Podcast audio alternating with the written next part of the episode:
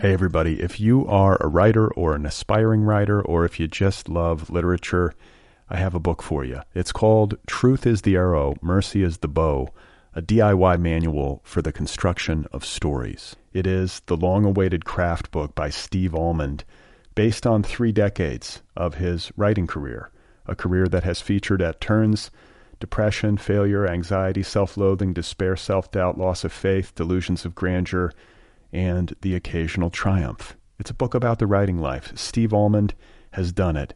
He has embraced it, the full catastrophe, and he has lived to tell about it. The Boston Globe says, quote, This isn't just a book about writing, it's a book about honesty. And Richard Russo calls it, quote, one of the best books on writing I've ever read. It's also the funniest by a country mile. Once again, it's called Truth is the Arrow, Mercy is the Bow, a DIY manual for the construction of stories by Steve Almond, available from Zando.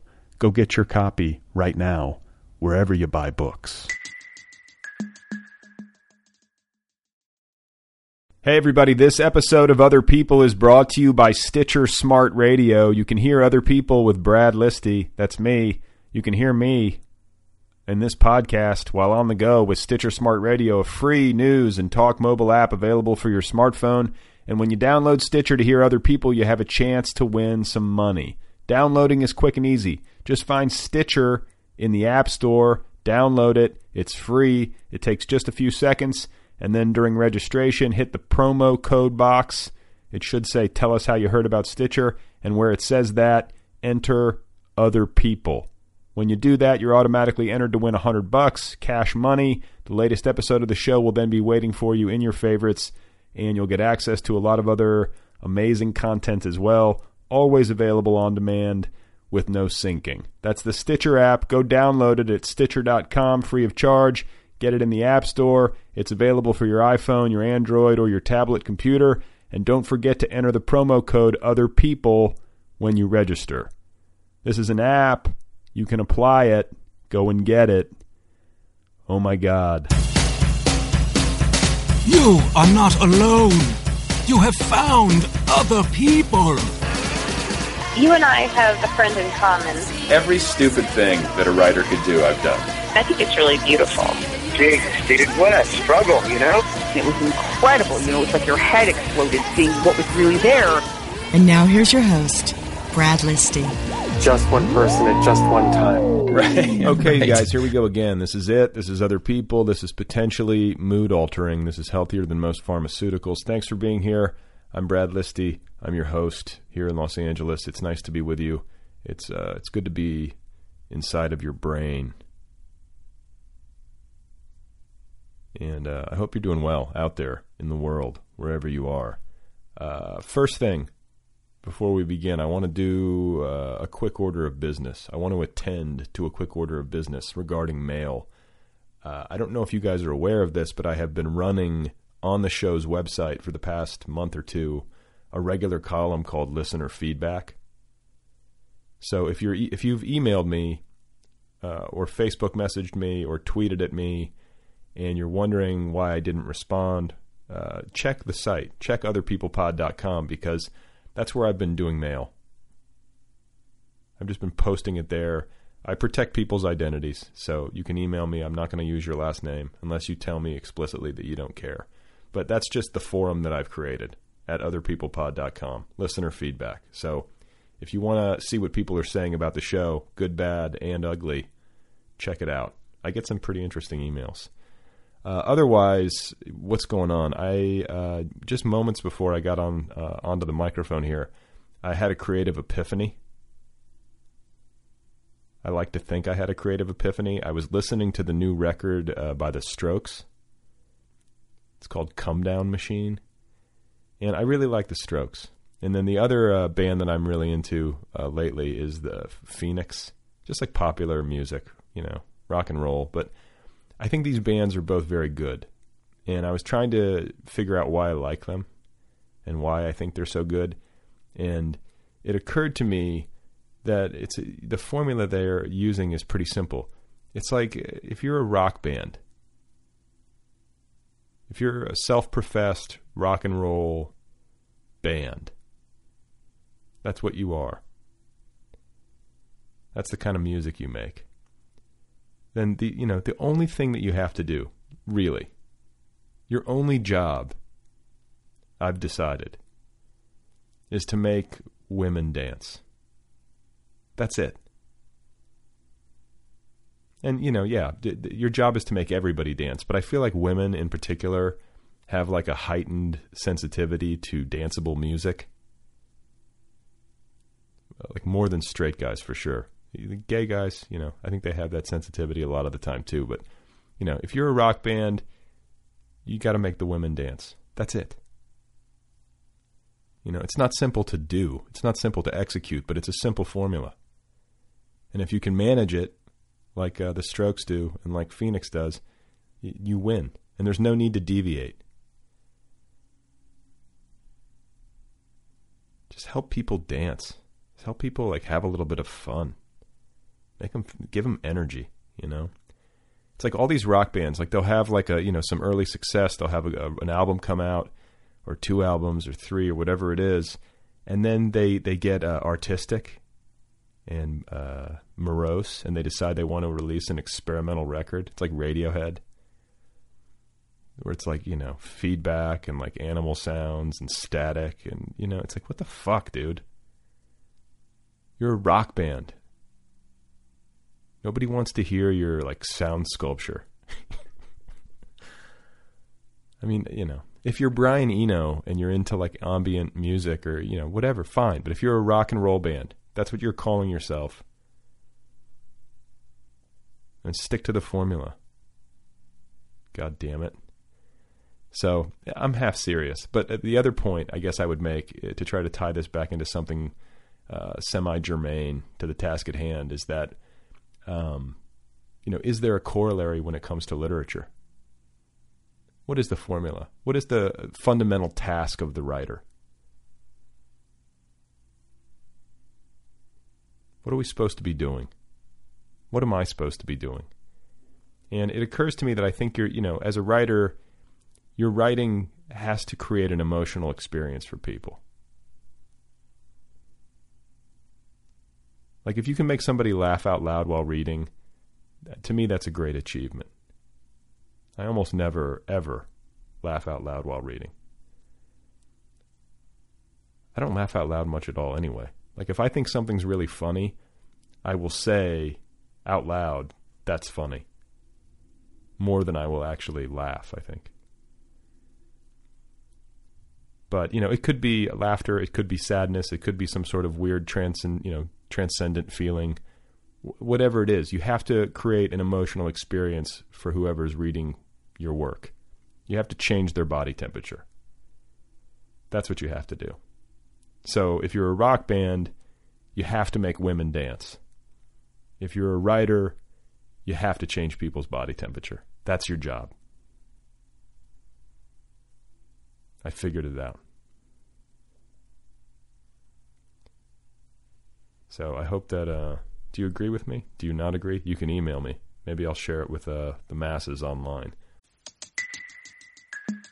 Hey, everybody. If you are a writer or an aspiring writer, or if you just love literature, I have a book for you. It's called Truth is the Arrow, Mercy is the Bow, a DIY manual for the construction of stories. It is the long awaited craft book by Steve Almond, based on three decades of his writing career, a career that has featured at turns depression, failure, anxiety, self loathing, despair, self doubt, loss of faith, delusions of grandeur, and the occasional triumph. It's a book about the writing life. Steve Almond has done it. He has embraced it, the full catastrophe, and he has lived to tell about it. The Boston Globe says, quote, This isn't just a book about writing, it's a book about honesty. And Richard Russo calls it, quote, one of the best books on writing I've ever read. It's also the funniest by a country mile. Once again, it's called Truth is the Arrow, Mercy is the Bow, a DIY manual for the construction of stories by Steve Almond, available from Zando. Go get your copy right now, wherever you buy books. My guest today is Kendra Grant Malone.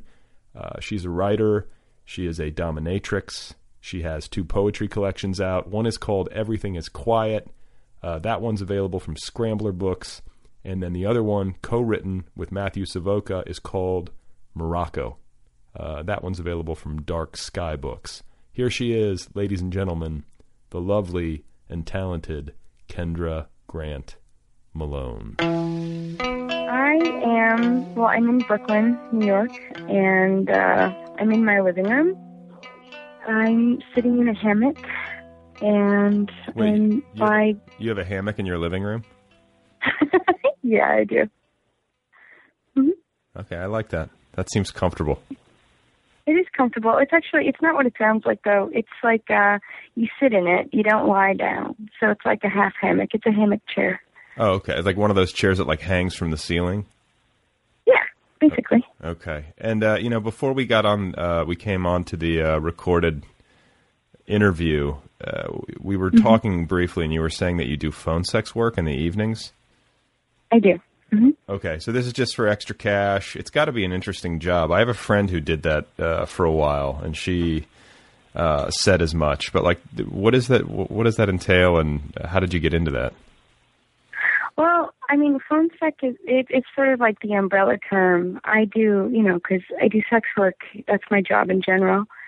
I'm a dominatrix during the day, and when I get home in the evenings or on my days off, I do phone domination. So when I say phone sex, I mean specifically like BDSM sort of activities, but over the phone. Okay, so I mean, what what does this involve? Like BDSM, domination, phone sex. Like, are you telling people to like get down on all fours over the phone? And is that? I mean, Yeah, basically. I mean, it's part of it sometimes, and we. I, it really, it, there's no like sort of stereotypical behavior. It's different for everybody, but basically, people want to be controlled, yelled at, or you know, told what to do, and I facilitate those needs for a price. you sound so. Uh, what's the word I'm looking for? Sweet and gentle. It's hard to ima- it's hard to im- it's hard to imagine you barking out orders. Yeah, I guess that's what my mom says. She's she's um she has a hard time reconciling that I'm not nice to people for money. Does she know that you do, does she know that you do this uh, this dominatrix stuff and phone sex stuff? Yeah. She yeah, both my parents know. They're they're really open minded, friendly people and they're really supportive of it. So yes. Oh, they okay. That's interesting because I think my parents would be freaked out. You know. Just to Well, say they were a little at first. Okay, Yeah. so let's get into this. Like, first of all, uh, where are you from? I'm from Minnesota. I'm from like a first ring suburb of Minneapolis. Which which suburb? Uh Golden Valley. Okay, my wife is from Minnetonka originally. Oh. That's So really close. There's, Yeah, I know see, where there, that is. this is this is there's the Minnesota nice, like a, a Minnesota nice dominatrix. I picked I picked up on it instinctively right away. you did. Oh. yeah, I'm really polite. Oh gosh, if you just wouldn't mind getting down on all fours now. Oh, yeah, no. Uh, but secretly, but there, you know, there could be. I feel like with Minnesota Nice because you know I've I've visited there a few times, and I mean it's a real thing. Like you're at the bank. I remember going to Yeah. the bank, and it was like a drive-through bank. Which, first of all, is a, well, I mean, I guess there are some drive-through banks, but there was like a drive-through. there was like a drive-through teller, and Yeah, I remember her because she was so friendly, and it was like. You know, coming from Los Angeles, people are, are nice enough, but not like that. And I just remember being taken aback by it because I haven't been around that level of like niceness in a long time. And uh, it does make me think, though, that behind that veneer of niceness, there could be some seething hatred, perhaps. I don't know.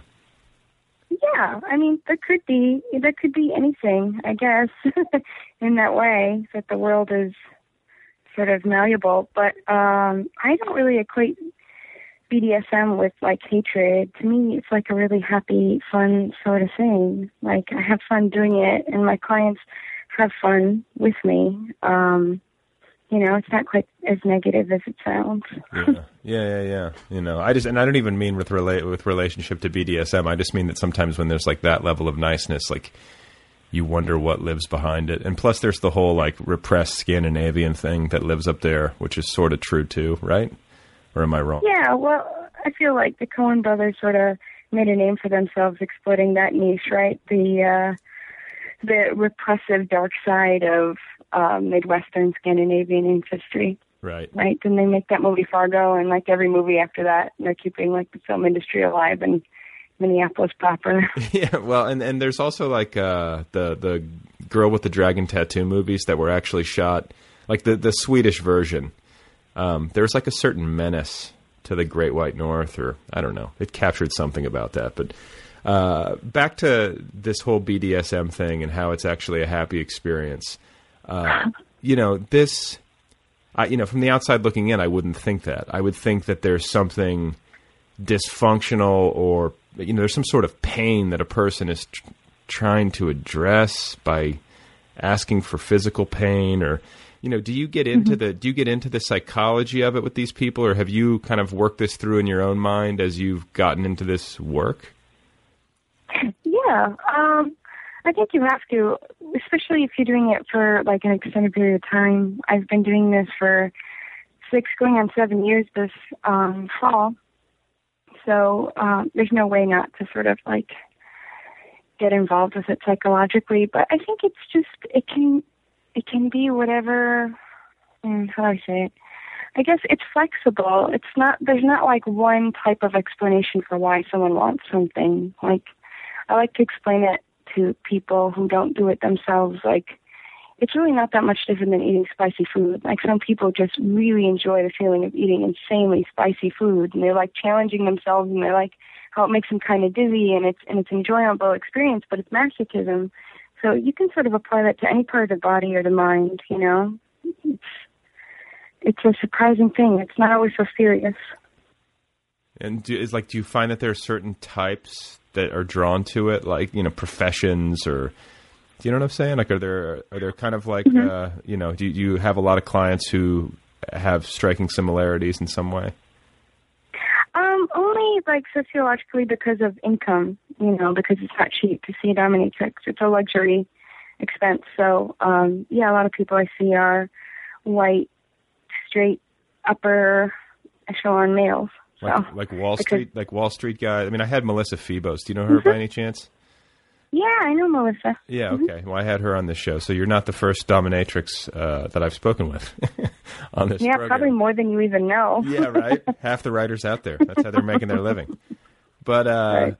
so I mean, like a lot of Wall Street guys, a lot of powerful men who like to be uh, taken down a peg. Maybe is that what part of the uh, attraction is for them? It is for some people. Yeah, Okay. it exists. And what are- like what are you doing for these guys? Like, what's one of the weirdest things you've had to do for somebody? Like, are you peeing on people and stuff like that? Uh, boy, I hate answering that question. I gotta be honest with you. that's the go-to because weird is, you know, it's like that's the most goddamn subjective word. It's, I don't know, what's weird to you might not be weird to me. So, also, I don't really like to go into details about sessions because it's it's like a private experience. You wouldn't ask a therapist details about their therapy sessions. Oh, sure. I, I hope you wouldn't. of course I would. That's what I do. That's all I do is try. Well- to, I try to I try to pry into people's business. I understand, but they'd be a real creep if they answered it. And I feel the same way about like my sessions with my clients. I I don't give away private details of their experience because it's it's for them. They paid for it. They paid for the privacy. That's awfully ethical of you. I try to be. It really is. Uh, now, and have you you've never have you ever like gotten into like a relationship with a client, like a friendship that exists outside of the uh, dungeon, or any kind of like romantic relationship? Uh, yeah, I've had some friendships, definitely. Things get complicated, but also, you know, it's always financially based. So there's always you have to draw like pretty firm boundaries with people. It gets confusing, especially for the clients. But um, yeah, I have a couple of clients that have turned into friends that we just hang out now. And that, but you you hang out, but like they no longer come to you for domination experiences. Uh, some do, some don't. Oh, okay. So there's not like a there's not like a like a Rubicon that you cross where it's like, okay, we just got brunch. Like I can't do this anymore. like, No, no. I don't draw. I don't really have like um models like that to work off. Everything's just like case by case. Just intuitive. Okay. So and um, you you come from Midwestern stock. You're from Minnesota. Uh, And did you grow up in like? It sounds like you have a happy family. Parents still together. Uh, well, no, my parents are divorced. Oh, they are. Uh, but yeah, Um, but yeah, I guess pretty happy family. Bunch of uh, nice Midwestern people. I don't know. Like, like, are, do you come from artistic folk? No, my dad's a dentist and my mom's um a bookkeeper. But uh my siblings I guess are artistic. One is um a really talented photographer and another one um is a recording engineer and my other brother is special needs, so he's just all sorts of special. Oh, okay. What kind of like? well, I have an uncle who's special needs. Like, are you, we talking like mental, uh, re, what mental disability? I never know the words, but you know, um, yeah. Is it that kind of thing? Yeah. Yeah, he's got I, I don't mind talking about it. He's got fetal alcohol syndrome. So he um his mother, who was not my biological mother, he's adopted, um, drank while in, he was in vitro and he suffered brain damage because of that. Oh my god! And your parents adopted him? Mhm. That's sort of that's really saintly. That's admi- that's admirable. I don't know if they knew that's what they were getting into when they adopted him. There's I mean, it's it's like impossible to tell when you adopt an oh, infant. oh, I thought they like knew, and they were. I mean, it's it's wonderful that they adopted. Period. But I thought they knew. I was like, my god. Uh, as you know, as a parent, as a parent, I'm thinking to myself, that's a lot to take on. That's like you know, that's Oh, yeah. that's beyond my level of humanity. But it's uh, it's admirable either way. Yeah, you'd be surprised. You just adapt, right? yeah. Well, my sister adopted, and she's had a wonderful experience with it. So Oh, great. Good for her. I mean, I'm going to adopt someday. I like the idea of it anyway. Yeah, I mean it's a good thing. The only like the only thing that I mean it does worry me a little bit, just like with your folks' experience, like you know you do sit there and think to yourself like, what am I going to get? But then I look at my uh, my niece and I look at how wonderful she is, and it's like, well, you know, it, Yeah. it seems like it's worth like a worth the worth the risk or whatever. Right, and not for nothing, you kind of roll the dice even when you get pregnant. So Well, that's right. That's right. I mean, it's not like my it's not like my DNA is any like you know rosy picture. You know, like there's exactly. plenty of landmines here too. So, um, so your your dad's a dentist, your mom's a bookkeeper, and you do se- you do sex work like this. I, I guess that interests me, you know, like and and they're cool with it. Like your parents must be super groovy. Like I feel like my parents would be freaking out if I was, you know, involved in sex work somehow, or one of their daughters were. Like, how did you break that news to them? Oh man, they're they are they're pretty groovy, as you say. Um, well, I didn't tell them for like four years. I lied. I was like, you know, going with the waitress. the I'm a waitress lie, but um, I guess one day I, I was just feeling really anxious, and I was talking to my dad on the phone, and and I decided like when I next time I see him, I'm gonna I'm just gonna tell him, and and then I I was in Minneapolis not long after, and I just I just sort of blurted it out, and he was actually he's a really adorable kind of a sick accent. He's from Chicago, but has lived in Minnesota for like 35 years, so he's a really thick accent. He was like, "Oh, well, that's something." I was gonna say, I was gonna say, you have to remember the exact line. It's the kind of line you would Yeah. remember, right? yeah, because I was amped up. I was like, they, I'm, you know, it's a pretty terrifying thing when you live a double life like that, and it's not. It's a pretty, um, it's not terribly well accepted to be out as a sex worker. It's why most people lie about it to their friends and family. It's, you know, you might get rejected or no, you might people might respond with violence or anger or whatever. But he was, he was just like, I, you know, he looked almost bored. I had gotten myself so worked up about it, you know. Well, and so you didn't have like a lot of explaining to do. Like he got it. He was like, "Oh, okay," or did you have to like talk him through it and explain the details? No, uh, he was really chill. He uh, he told me I could tell him whatever I felt comfortable with, and you know, and he wouldn't like close his ears to anything. But he expressed, you know, like unhappiness about my life choices for a moment. But I think he, it's just I'm an adult and I'm, you know, completely independent, so he can't really. He accepts that he doesn't make any decisions about my life, and I told my mom a little bit before that over the phone. So once it's once it was sort of out in the open, it's you know nobody really nobody really cares anymore. Yeah, they're just like, "Oh, that's just you know, she's a dominatrix, whatever." yeah, Um, yeah. So, and you told your mom. What did your mom say? Oh, she thinks it's funny. She does. Okay, and you make good money doing this. I mean, like you said, these are higher end clients. So you're living in Brooklyn. uh, where it's you know it's not exactly cheap to live, but you you know dominatrix can do okay for herself, right? Yeah. Um, I mean, without being too transparent um, on air, I, I I'd say I have a fairly it's not exorbitant, but like a pretty it's comparable to like a middle class salary, like at a best job. It's not like a lot of people sort of like media representations of sex workers are that you're like down and out, completely impoverished, addicted to drugs, and just like burning your money as soon as you make it, or that you are belle de jour and you're rolling in it and you're avoiding taxes and you know you're wearing diamonds and fur and, and the truth is most of us are in the middle In the middle. Do you have health benefits? just like anybody else Do you get dental, like or anything like that? I mean, do they provide? well i do because my dad's a dentist oh, that's right. You've got dental built into the family. Okay, and then yeah but they don't provide any of that. You have to do your own. It's not like there's a. no i buy my own insurance yeah i take care of myself But you know what? That could change. These uh, these dungeons now that they have Obamacare. You know, they could have some sort of small business plan, right?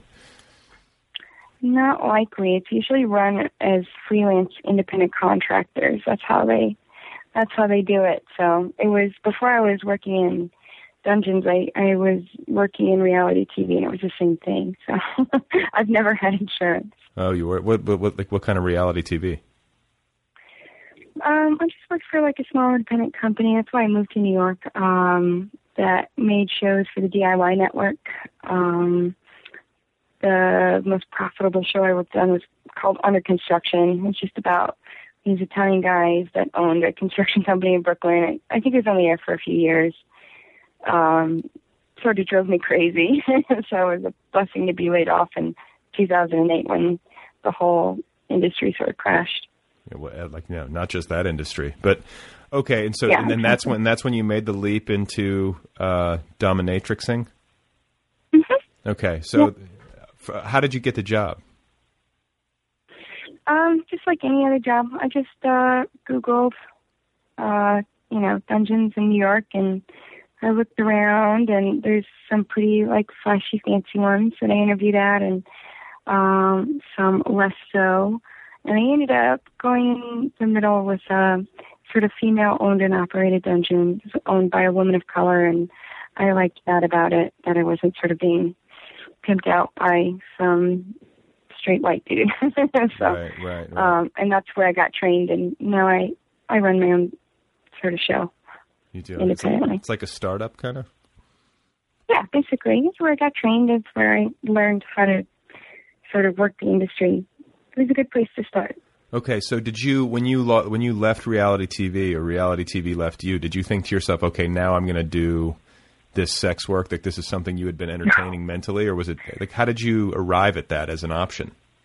Yeah, no way. I uh well to be frank, I had I had kind of a drinking problem at the time and and uh I had savings from working in TV and I just burned through them in like a few months drinking and and being a loser and then suddenly I realized that I had to um make money uh quickly and I had friends who were other kinds of sex workers. I had a friend who was a prostitute and a friend who was a stripper and neither of them sounded right for my temperament and uh, another friend of mine had mentioned they had heard about that for me and um so I just looked into BDSM and it sounded like something I could do and I'd be good at and I just let the internet do the walking.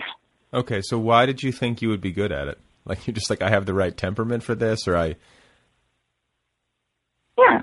yeah okay, and Yeah, I don't really know how to describe it. It's just how you decide you're good at any job. Like, like why one would choose working in retail over waitressing. It's like one just appeals to you more because you can just sense like, oh, I'm, I probably wouldn't be good at serving people because I have a bad temper. You know, right, you right. just you make those gut choices. And my gut choice was, I knew I wanted to do sex work, but this was the niche for me.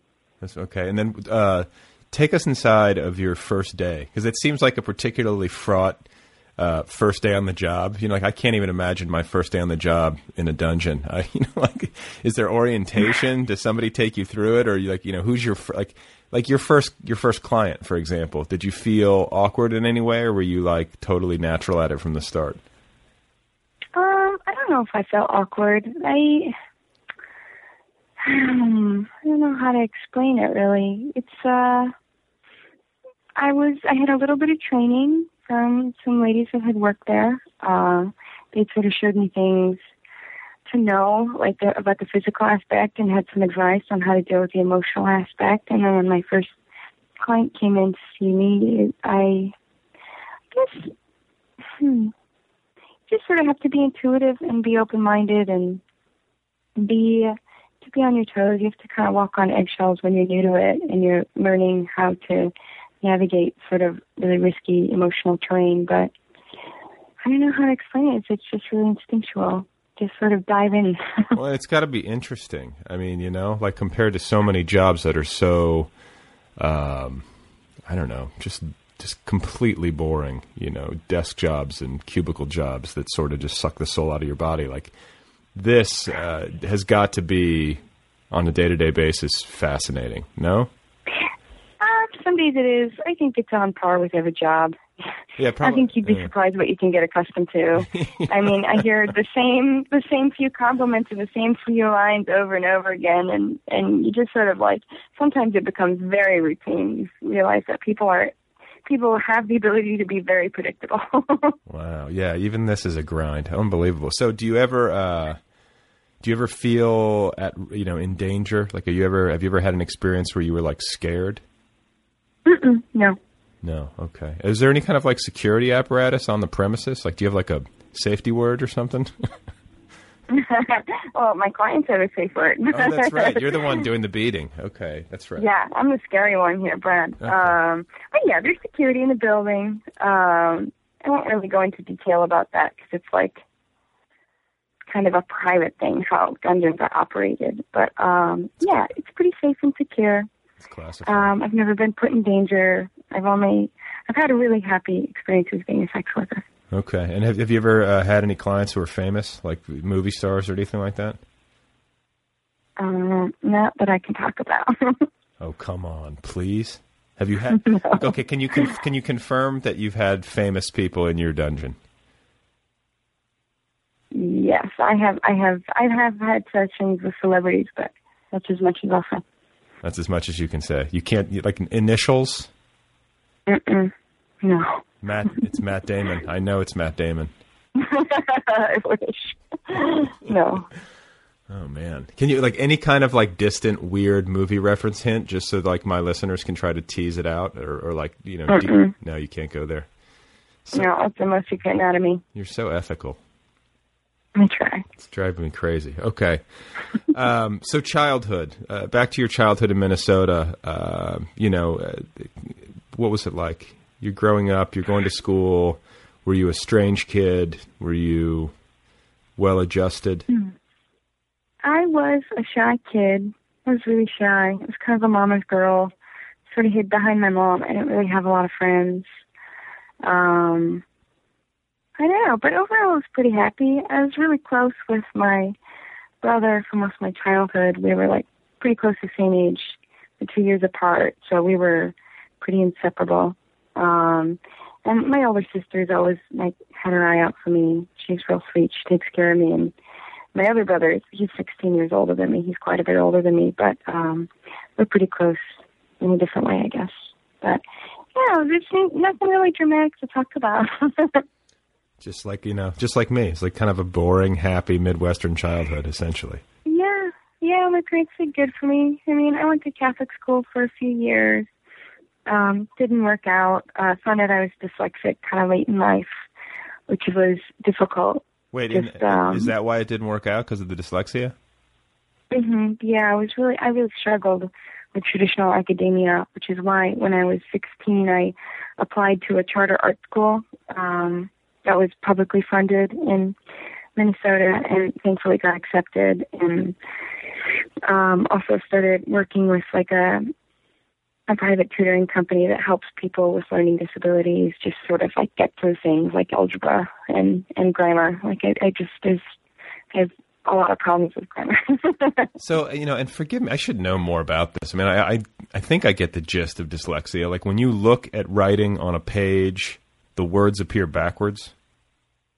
Yeah, not literally quite like that, um, but something like that. You just like you don't really have.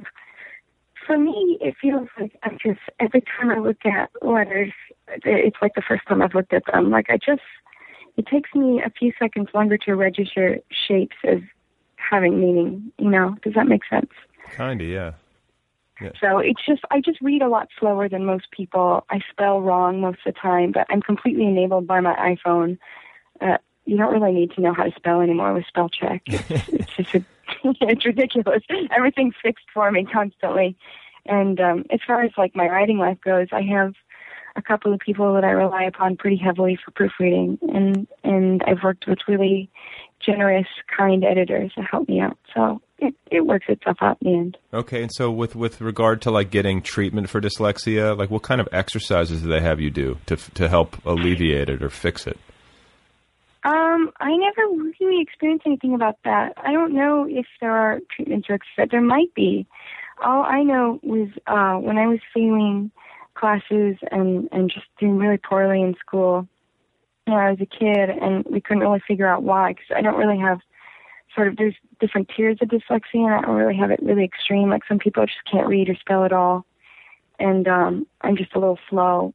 So um, I just worked one on one with a tutor who sort of like encouraged me to take my time, and that there was nothing to get frustrated or embarrassed about, and that I could ask questions and be verbal, and and sort of that's how we dealt dealt with it. Okay, I didn't know. I mean, I didn't know if there was some sort of like exercise or medication. There's nothing like that. You just basically slow down.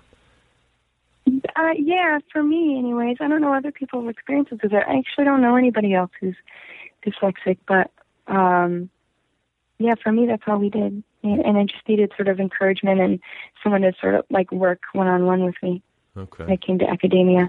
And like as a as like a I don't know a young woman or whatever, like have you always been interested in I don't know, I guess sex or that's a bad way to phrase it. That's a bad way to phrase the question. But like were there inklings of your later career in sex work when you were younger? Like were you always sort of like fascinated by people's sexual behaviors and you know, was there some sort of like Hmm. more pronounced aspect of your um, behavior or character that you noticed early on? I see what you're saying. I'm not sure because I don't want to. I can't assume anybody's life is like mine, and I only really have my life as a point of reference. So, I think I was had a pretty healthy, sexually liberated teenage years, but um, didn't really seem very special or unusual. Um, So you weren't you weren't like it- you weren't like like whipping your high school boyfriends or anything or? I can uh, I'm not gonna get into details about stuff like that. oh my god. Where were you when I was in high school? You know this could have worked out for me. I could have uh, um o- I've, I've always been a little bit bossy. Okay I can say that, I guess. where do you get that I mean you just have been you just get you a bossy character you don't seem that bossy though you seem like I said your voice seems so sweet to me on the phone but you I can feel like people who sound bossy when you first meet them are going to be effective at bossing you around. you know, people have to want to do what you tell them. right So it's a learned skill. okay Takes a little trial and error being controlling, but So, but- were you like a particularly, or you know, it's, you said earlier that you were drinking a lot, so you have kind of a wild side. Like, did that start when you were a, a young, like high school, college age person? Yeah, yeah, I think I definitely have um, a tendency towards drug and alcohol abuse that I've like oscillated on and off with my whole life. Just um, periods of of heavy abuse and and needing treatment, and then periods of sort of like healthy, productive behavior. Uh, I still I feel like I'm still mastering it, um, but I definitely have like a addictive tendency. You do. Okay. So, you have you been in? You said you've been in treatment before. Yeah, not like inpatient treatment, but I've definitely like had to seek out drug counseling. Okay. Like, what kind of drug? We're talking like booze and then other drugs. You really do pry for the details, don't Sure. you? I mean, why not? oh my god. Um, yeah, booze has always been a tough one. I think for a lot of people though. Um, after a while, I had a little bit of a problem with Percocet. That's when I sort of had to seek out counseling and help. Yeah. That's a tough one. Um, and just various on and off different substances over the years. I guess if it if it exists, I've probably tried it. Yeah, yeah, yeah, yeah. Okay, and so I don't know. A couple things that come to mind is that, like, I feel like over the last 10 years, pharmaceutical drugs have really risen in terms of their, uh, what's the word I'm looking for? Availability in terms of the consumption of those things on a recreational basis. I feel like that was like, because I was in college 10 years prior, and I feel like that was just maybe beginning. Either that or I was out of the loop. Maybe maybe everyone maybe everyone was doing those things behind my back, but like it just seems like over the past ten years, it's really become a lot more prevalent. Yeah.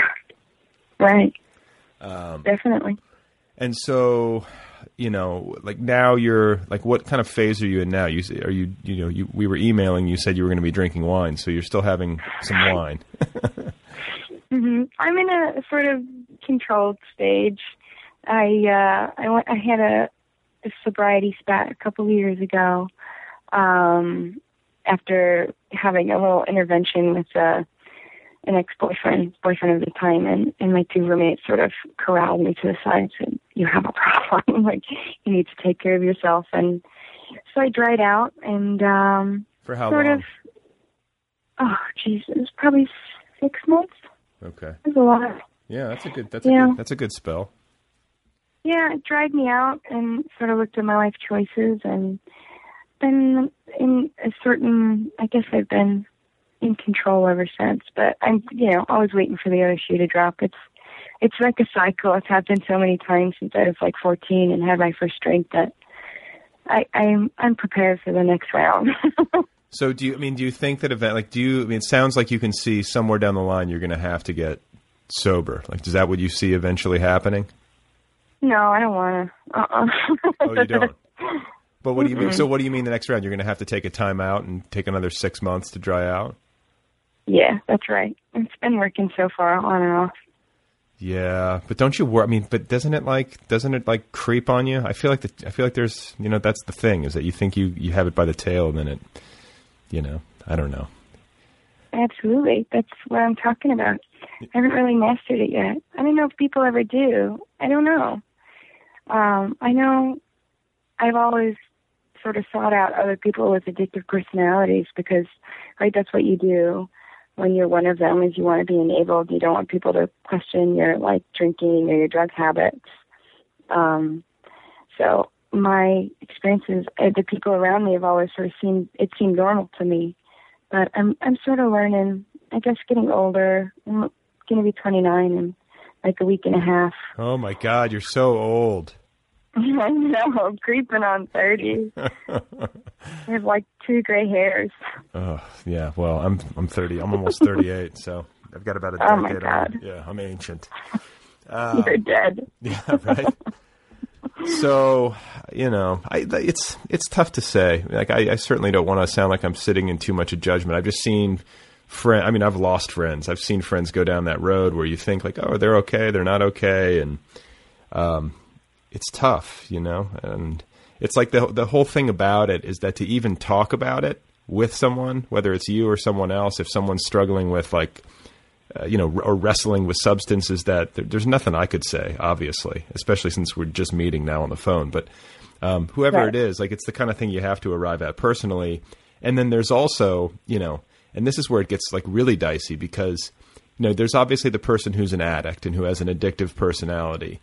And a lot of those people, because addiction kills, like a lot of those people, they either have to quit, you know, they, eventually they hit the wall and they quit, and that's what saves them, or they don't, and eventually they die somehow, you know, whether it's because, you know, one way or another, it gets them. But there are some mm-hmm. people, I think, I think it's safe to say there are some people who like can figure out a way to live and you know use substances and it's like Willie Nelson quit drinking and now he just like smokes pot 24/7 you know like he's an example Right. you know what I'm saying like Yeah. he's not he's not sober but he seems totally functional and like I don't think anyone would argue that Willie Nelson is not like a totally sweet sane man you know like No.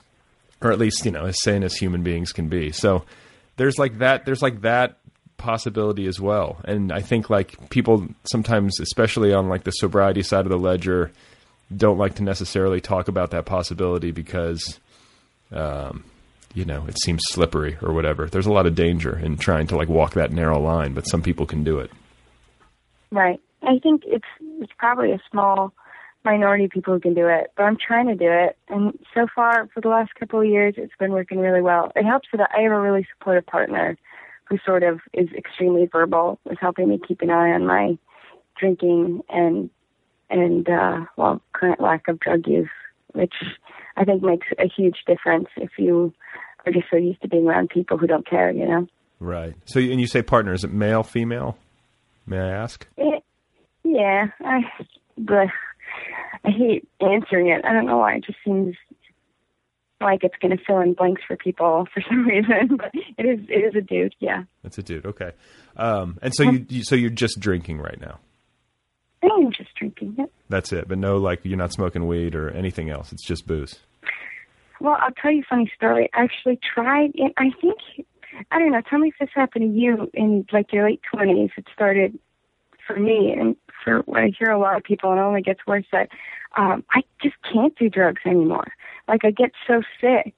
Like hangovers have become such a serious thing in my life. Like I can't sort of. When I was younger, I could do all sorts of drugs and just like wake up at seven and go to work the next day. But now it's just it's not even fun anymore. No. I don't. I actually just don't enjoy it. It's like the what it takes out of me isn't worth like one night of feeling so relaxed. Well, okay. See, that's a good sign because like uh, I think people who are really off the deep end, like they don't give a shit. But like I, you know, I just talked about this on this show not too long ago. I went to my sister's wedding. My little sister got married, you know, just a few weeks ago, a couple weeks ago. And it's the first wedding in my adult life that I've been to where I did not get drunk. Um, I just I felt like there was some sort of you know, and it was sort of funny, but I felt like this incumbent pressure to like show up at the wedding and be like festive and it was totally like invented. You don't have to do that. Just go have fun, you know. But I somehow had it in my brain that like it was my job to get shit faced, and I was dreading it because you know I'm a parent now, and that is you know you think it's bad getting older because I'm ten years. I've got ten years on you, and I totally get it. Like I cannot tolerate a hangover. A because it makes you know you're essentially basically poisoning yourself till you get the flu. That's what it is. right. yeah, exactly. and like it's not worth the flu. I don't want the flu. I can't deal with it. And like the hangovers not only extend to the next day, they extend to the day after that sometimes, depending on what you do. So um, Right. I just give up. Like I can't do it anymore, and I don't want to do it anymore. Um, but yeah, Right. I just went to the first wedding of my adult life. I had a fine time. I had like you know two or three glasses of wine over the course of the night, and nobody noticed. And it was all you know this big this big story I had built up in my head about how it was my job to somehow I don't know what it was. It was completely insane. yeah, it sounds a little delusional, but like collective delusion. I feel like everybody responds to weddings that way. Yeah, it's like we're supposed to show up. We have to do this, and it's like no, you really don't. Just just have a nice time, you know. And I danced. I stay. I stayed until the very end. You know, I stayed until the very end. So Wait, so how old is your kid? uh, my kid's two and a half, almost Two three. and a half. Yeah, over a little bit Oh, more than wow. two and a half. So super sweet. You know, it's it's uh, it's like one of those things where I could sit here and gush, and all the things that everybody says is probably what I would say. You know, but uh, Right. are you gonna? You plan on having kids? Do you have any dreams of that? Um, I don't know. I, I really don't know. I feel like a lot of people, when you're a woman and you say you don't want kids, you get lectured like a lot. It's Oh, I'm just, gonna, if you say really no, if you say no, I'm going to lecture you immediately. good. no, but it's a really common response. So I just have this built-in reaction to like not want to talk about it when people ask you if you want kids. Um, but right now, I feel like there's not a definitive answer that absolutely is not going to change ever. But in my current state of mind, I feel like ish, yuck, I don't want kids. Yeah. you know. But maybe maybe in five ten years, I would want to have them. I think I'd probably adopt. Um, but who knows? I, I can't make any blanket statements for the rest of my life. You know, things change so much. Right. You just don't know. I mean, my wife, I don't think, I think if anyone wanted kids, it was me. I was the one who, I mean, I just have always had it in my head that I would. I've always sort of known that I was going to be a dad, if that makes any sense. really? Yeah, I, ne- I never, it never like occurred to me that I wouldn't, and I don't know if that's because I had like a happy childhood and my parents um, really got along, or what. I don't know what it was, you know. But it was just like, oh yeah, I'm going to do this. It's sort of like the family business. Like, I don't know. I, I, I, I mean, I come from this big, huge family, and It's all Southern folk, and like everyone's still together. And my grandma had nine kids, and people just make babies, you know, in my family. So I figured Right. that, I figured that's what I was supposed to do. I don't know. Uh, Well, good. Well, yeah, you're like good. Glad you made one, but uh, good job. so um, so writing. Let's get to your writing life. Uh, now that Oh, we've, yeah. we've gone through your your sex work and your maternal status. Uh, you were you you said you went to art school and uh, this was like an art high school, like a special high school for the arts. hmm Yeah, I went to um like a magnet school for the arts, and then I went to uh, like college for art as well. Okay, and so uh, were you right then? Did you know I'm writing? Like that was your concentration, or were you like painting, or was there some other discipline that you were into, and then you drifted into writing later, or was it always that? Yeah.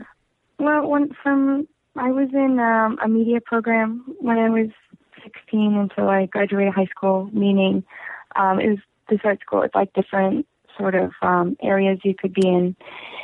And media was like photography, film, animation. And originally, I really wanted to be an animator. Um, I loved claymation and stop motion animation when I was younger, and then um, I ended up just uh, going to school I got the best scholarship for.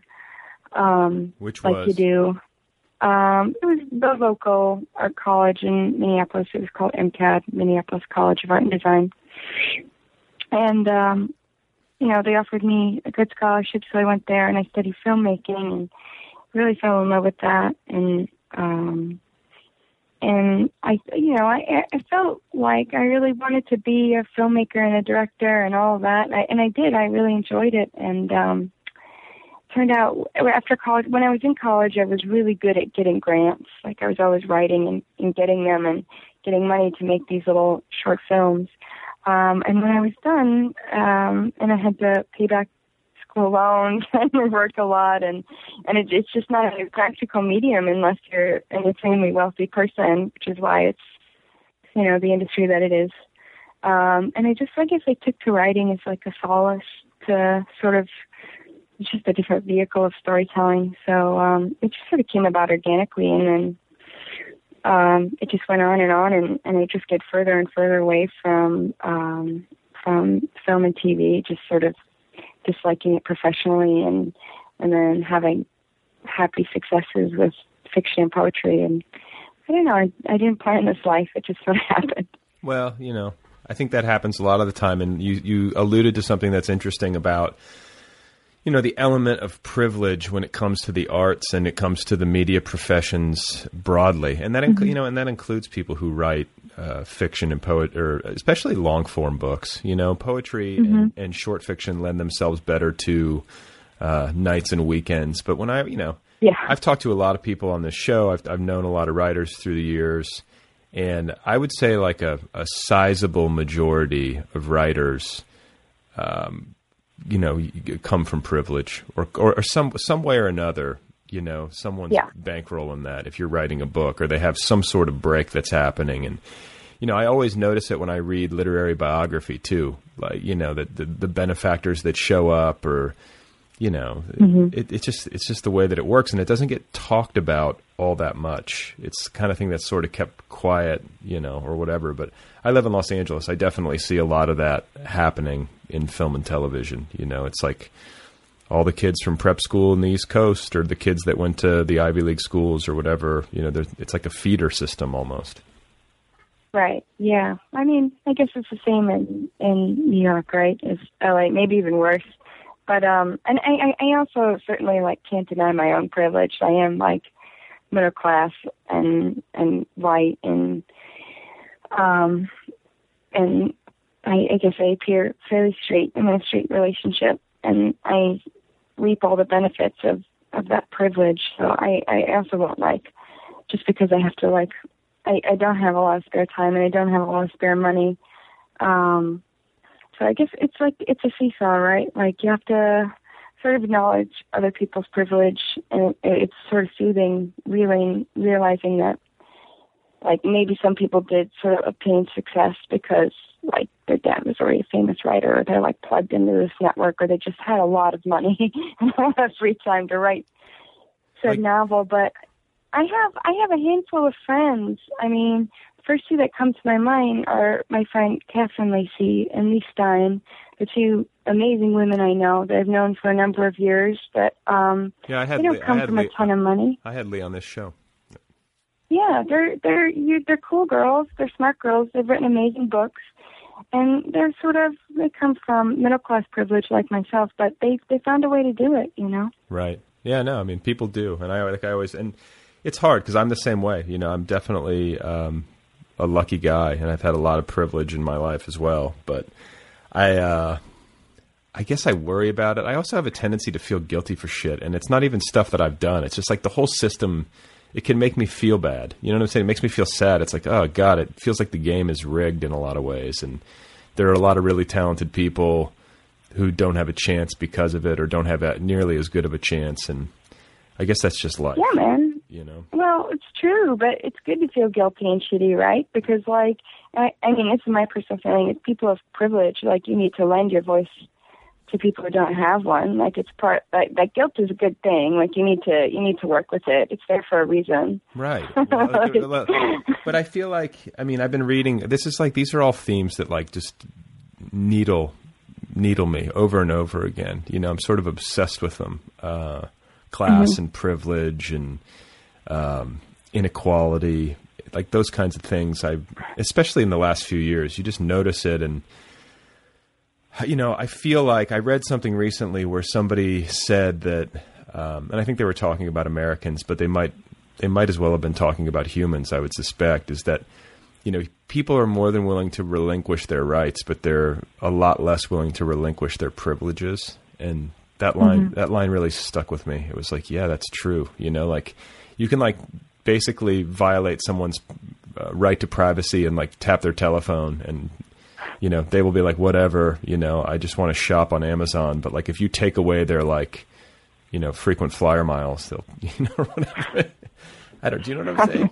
Do you know what I'm saying? It's I do know what you're saying. it's like yeah. pe- people want their privileges more than they want their rights or something. But I, uh, I feel like, I feel like I often feel like people, and you can tell me if you agree or disagree, but I feel like things need to be radically different in terms of how people treat one another uh, for there to be like major improvements in the way in the status of like life on earth broadly and i feel like Yeah.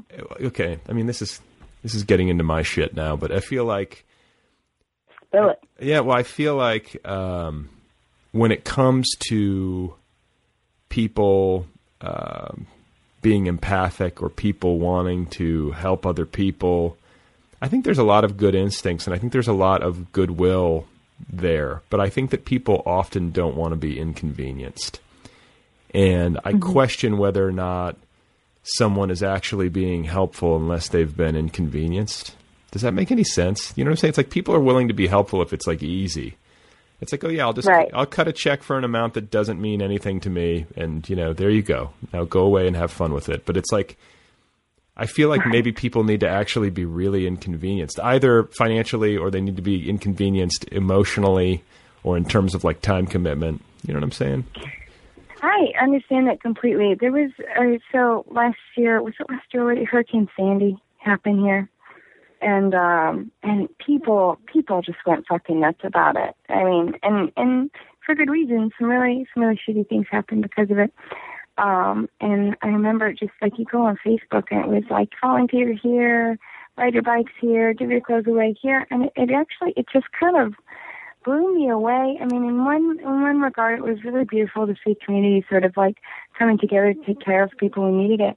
But in another way, it's like, are you fucking kidding me? Do you know how many homeless people are in New York City all the fucking time, every day, without a storm? You never even thought to volunteer before now Right. like it like i i spend every thursday at a housing project hosting a movie day for old people and and it takes a lot of time out of my life and it costs me a lot of money that i'm not making by not going to work but um it's just it's what you owe the world right i i guess that's how i see it anyways but it it was something that just really blew my mind like people and people feeling really self-satisfied about volunteering their time during during the aftermath of Sandy when it's like there is need around you constantly. Right. Especially you're congratulating yourself for for helping when things were obvious and when it was easy for you to volunteer, when there was like signs everywhere and and you didn't have to go far, like you said, you didn't have to be inconvenienced to to also get a a, a, a pat on the back for your uh, your worldly kindness. like 178 Facebook likes because you like exactly. It's it- like, wow, it's just so heartless how much you don't care about all of the all the pain and suffering in New York on a daily basis. Well, yeah. I mean, that's the thing. It's, it's definitely. I mean, it's an aspect of living anywhere. There's suffering everywhere, but when you live in a major city like New York or like L.A., like you, I just see it every day. And uh, that, I think that's really cool that you host that movie day. That's something. That's the kind of thing I'm talking about. Like you're taking time out of your life to go do this, and you're losing money doing it. You know. Uh, I don't know. I think that's admirable. So I tip my cap to you for that. That's the kind of thing I mean. And I don't think there's enough of it. And I feel like I just, I, you know, this is something I'm event- eventually going to have to write about. I just don't know how to like. My thoughts are so scattered about it, and there's so much emotion involved in it that I don't know. I don't know um, if it's clear yet to me what I want to say. But you know, it's like bits and pieces. I feel like you get into this topic of conversation, and people a lot of the time uh, they get defensive because it's it's like they feel like they're being criticized. Like it's delicate to talk about, Right. but I feel like yeah, because it's not fun to acknowledge your privilege, right? Because then you're acknowledging that like you didn't exactly earn most of the things you have in life, and that it's your responsibility to spread out your privilege, to get rid of it, and to give it to people who need it by doing things like that, like philanthropy. I can't remember where I heard this. I think it was a TED talk. Um, God damn, I wish I could remember the woman's name, but I heard this. So he was talking about how philanthropy is just, it's a broken system. The fact that we need people of wealth and privilege to give to, you know, like the little people, the poor people, the impoverished people, people that need it, it just it shouldn't exist at all. Like philanthropy is a nice idea, but it's still, it still represents that something's broken in the first place, that things shouldn't be so stratified. You know what I mean? Well, yeah, no, I mean it's Uh, like I mean that clearly there's like a very very small sliver of the population that's holding most of the most of the pie. That's the way it is. I mean that's demo- I mean that's the math. So that seems unhealthy to me, and I don't know. I don't know how to fix it, but I feel like you know, like yesterday, here's an example. Yesterday, I took my daughter to the museum after school. I picked her up, and you can take your kid to the museum and they can paint for free. So, like, it's just a fun thing to do. But uh, for her, I, you know, actually, I, I probably have as much fun as she does. Like, I'm sitting there, like, making like a Crayola masterpiece or whatever. But, you know, I'm looking at the, I'm on the way out, and I'm looking at the wall of the museum, and I see all the names of the donors. And it's like, you know, these really rich people uh, and you know, bless them, it's a lovely museum. So it gets complicated because it's like I love the museum, my daughter loves the museum. It's nice to go to the museum, but it's like I feel like really rich people a lot of the time are giving to like museums and like the symphony and shit that rich people do, you know, like Right. and they're not like down in the dirt where they really need to, you know, where people really are in need. And uh, Yeah. you know, I wish that that were different, but I don't know. I feel like it's going to take radical change to get people to to come together. That is an understatement, but yeah, yeah.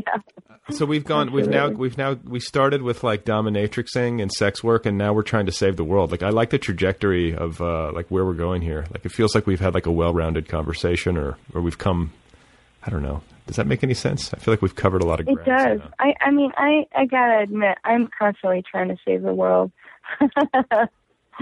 I spend a lot of time and most of my most of my time, most of my days, thinking about how to make things better.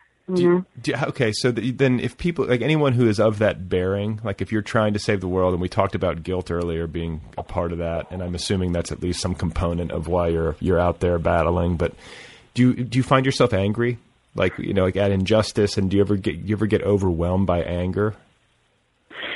Yeah, but mostly it's you know it's hard to feel like anger about someone else's injustice. All I can do is like hope that I'm a good enough ally for the people who need it. But I feel angry about injustice toward myself. Absolutely. Yeah. Well, I mean, it's a good thing. Yeah. Like you, like you said with guilt, it's healthy. You, uh, you you should react with some anger, but Exactly. Anger is helpful when you're not being treated right. You know, like uh, being a sex worker leaves you pretty marginalized and can be really frustrating. Um, I mean, just being a woman is already marginalizing in a way in America, and and then you layer it with something that's like you know, so sort of like socially repulsive um, and stigmatized, and just trying to like I don't know, have a normal life while doing it. It's it's difficult. And I feel really angry often, but I work through it, and I have a supportive community and family. So it's you know, you use your anger to change things, and, and what you can't change, you just sort of you begrudgingly fight. yeah. Well, I mean, so so when you deal with people socially, and they ask you what you do, uh, how candid are you on an average day? I mean, do you pick, I guess you have to pick your moments depending on who you're talking Yeah. to, or are you always just Yeah. like, this is what I do, take it or leave it?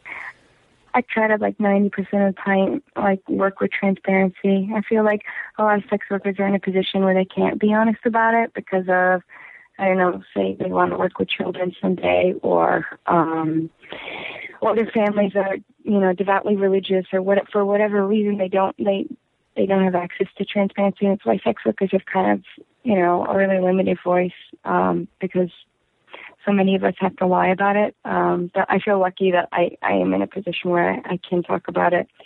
Um, and it can be, you know, sort of one representation that's not like mainstream skewed.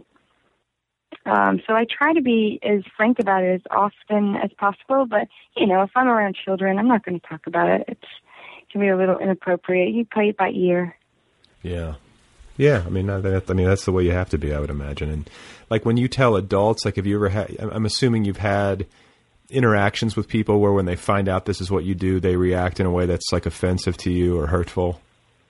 Yeah, yeah, I definitely lost a handful of friends about it. I'll never forget when I first started doing this, and I was really proud. I was really eager and naive, and I went home and hang out with my girlfriends who I used to live with in Minneapolis, and I told them what I was doing, and one of them just looked at me and she said, "Ew." And I just, I, I, it just hurt me so deeply that she was so disgusted with me, and, and I didn't see it coming. Um, you know, we don't really talk anymore, but it's it's it left an imprint on me. It was the first time I realized that it's just because I think it's fun and interesting and I'm open to it doesn't mean that even people that I love very much are going to feel the same way. And so you do have to be a little guarded emotionally with that. Well, you know, people are, you know, sex is a weird thing with people, and everybody's got everybody's got different ideas about it, and you know, there's like this stigma that's attached, like you say, to sex work, and I think you know, I feel like things are getting more more tolerant, and people are getting to. Uh, I don't know. I, th- I think it's just a matter of understanding, and I also think it's a matter of knowing people personally who are, are of various orientations or who have different attitudes about it. And uh, just to give you an example, like I have uh, relatives who uh, might be like super homophobic or are super homophobic, I would say. And uh, I feel like whenever you have a person like that in your life, you, you know, it's pretty much a guarantee that they have no gay friends or they don't realize that they do. Um, and it- do you know what I'm saying? But it's like as soon as you have, as soon as they meet somebody and become friends, like that, that to me is the great or should be the great salve. Is just like talking to someone, hearing their thoughts on Right. it. I mean, it's not like there's any r- real huge rule book on this stuff. Right. Well, I guess that's one of the reasons I try to be as frank about it. Like it's it's pretty, I don't know, puts you in a vulnerable position. With like it comes out at a dinner party when people are drinking, and forget it. Like you're suddenly you're the center of the action. You have to tell your weird stories. Everyone wants to know about your creepiest client, and you get it gets like very performative, and you feel tired of that. But at the same time, like you just said, you you want to be that representation. You want your your bigot family member to know that someone they love is someone that they think they hate, and and maybe they're just wrong. You know, it helps to be that voice. Like we're not the monsters you think we are. Well, it's like you know, it's sort of like when uh, because I'm kind of a vegetarian, but I mean, especially in my family, like I'm, I'm basically like a you know, I'm hundred percent, even though I don't eat that way. So I can't even tell you how many times. I mean, this is really distantly related, but it's sort of the same thing. How many times at the dinner? Mm-hmm. How many times at a dinner party have you had to explain this shit and you dread it and it's the same line of questions. And so it's like it's at the point now where I don't even want people to know. Like I'll just eat the fucking steak so I don't have to go through. Do you know what I'm saying? That's terrible. Yeah, I mean, it's like- terrible, but I do know what you're saying. Yeah, it's I've like, been a vegetarian at a dinner party before and just been stared at. yeah, I mean it's and it's just like it's like why are you doing it? And then people start defending their own choices even though you didn't even say anything antagonistic about them. And it's I, anybody anybody listening who doesn't eat meat, I guarantee you they've been through the same thing. It's it's like in in a weird way, sex and food choice. Uh, very very similar, very personal to people. People are very attached to whatever they think about those particular things, and when somebody like violates their particular set of standards, it can be uh, unnerving or like somehow emotional. You know. yeah, I guess there's something uh something about things that go in orifices that makes people upset. Well, and I was going to say, in, in uh, sex work and, and dominatrix work, there often there's often food involved, right? I mean, there's like uh, there's a kind of a hybridized situation there happening. yeah, I've I've had scenes with food involved. Okay, so earlier, just like, and you can be totally honest with me, like when we started off this conversation, because I'm no expert at asking dominatrixes about their line of work. I came at you with some, Mm-hmm. I came at you know at you with some questions that you've probably heard a million times. Did anything Yeah. I did anything I say uh, come across to you as insensitive or? Uh, Oh. Um, yeah, that's you know that's a really cool thing to ask. I feel like people often think that, but I just like don't want to admit that they might have been in a a little like you know ignorant place when they started. But I mean, I guess being asked what's weird is always like is always a little. I don't know, puts you on the defense as a sex worker because you know it's like a subjective word. It's like asking what's beautiful. Like, Wait, you know, so wait, asking what did you say? I think you broke up a little bit when you were when you, when I asked what. Mhm. When you asked me what like is the weirdest thing I've done, it's something most sex workers have heard a lot, and makes you feel like a little bit of like a like like you're performing in order to answer it. So that's why I usually like dodge that question. But you know, otherwise you're you're pretty in the clear. Okay, it's like it's like when people ask me as a vegetarian, like, what's the weirdest tofu? what's the weirdest? Yeah. What's the weirdest soy meat product? I, I can't stand that question. yeah, Um, basically. Well, this has been really fascinating and fun, and uh, I'm happy that I got a chance to talk with you. Uh, I hope you enjoyed it. Was it was it enjoyable? Semi. I did. I enjoyed it very much. You had fun. Okay. Well, I wish you the best with your writing. I wish you the best with your uh, with your work and with your um, boozing. You know, don't go too heavy. Just social social drinker. Take good care of yourself. Stay hydrated, etc. Stay hydrated. That is the thing. All right. All right, Kendra. Take care. You too. Okay, folks, there you go. That is Kendra Grant Malone. Go get her poetry collections. One of them is called Everything is Quiet, the other one is called Morocco. You can find her online at kendragrantmalone.com. She's also on the Twitter where her handle is at Kendra G. Malone. Uh, thanks as always to Kill Rock Stars for the good music. Be sure to check out killrockstars.com. Uh, don't don't forget to get the app, the official free Other People app. It's available now for your iPhone, iPad, iPod Touch, or Android device. It's the best way, the number one best way to listen to this program. It's also the best way to access premium content and the full archives, etc. And uh, the app itself, once again, is completely free. Uh, all right. So I think that I think that's it. That's all for now. If you're a rock band, make women dance.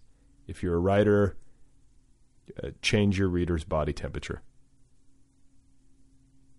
If you take nothing else from this episode, take those two things. Please remember that Napoleon was five feet six inches tall, and that Matisse once referred to Cezanne as, quote, a god of painting. A god of painting, end quote. Uh, that's it for now.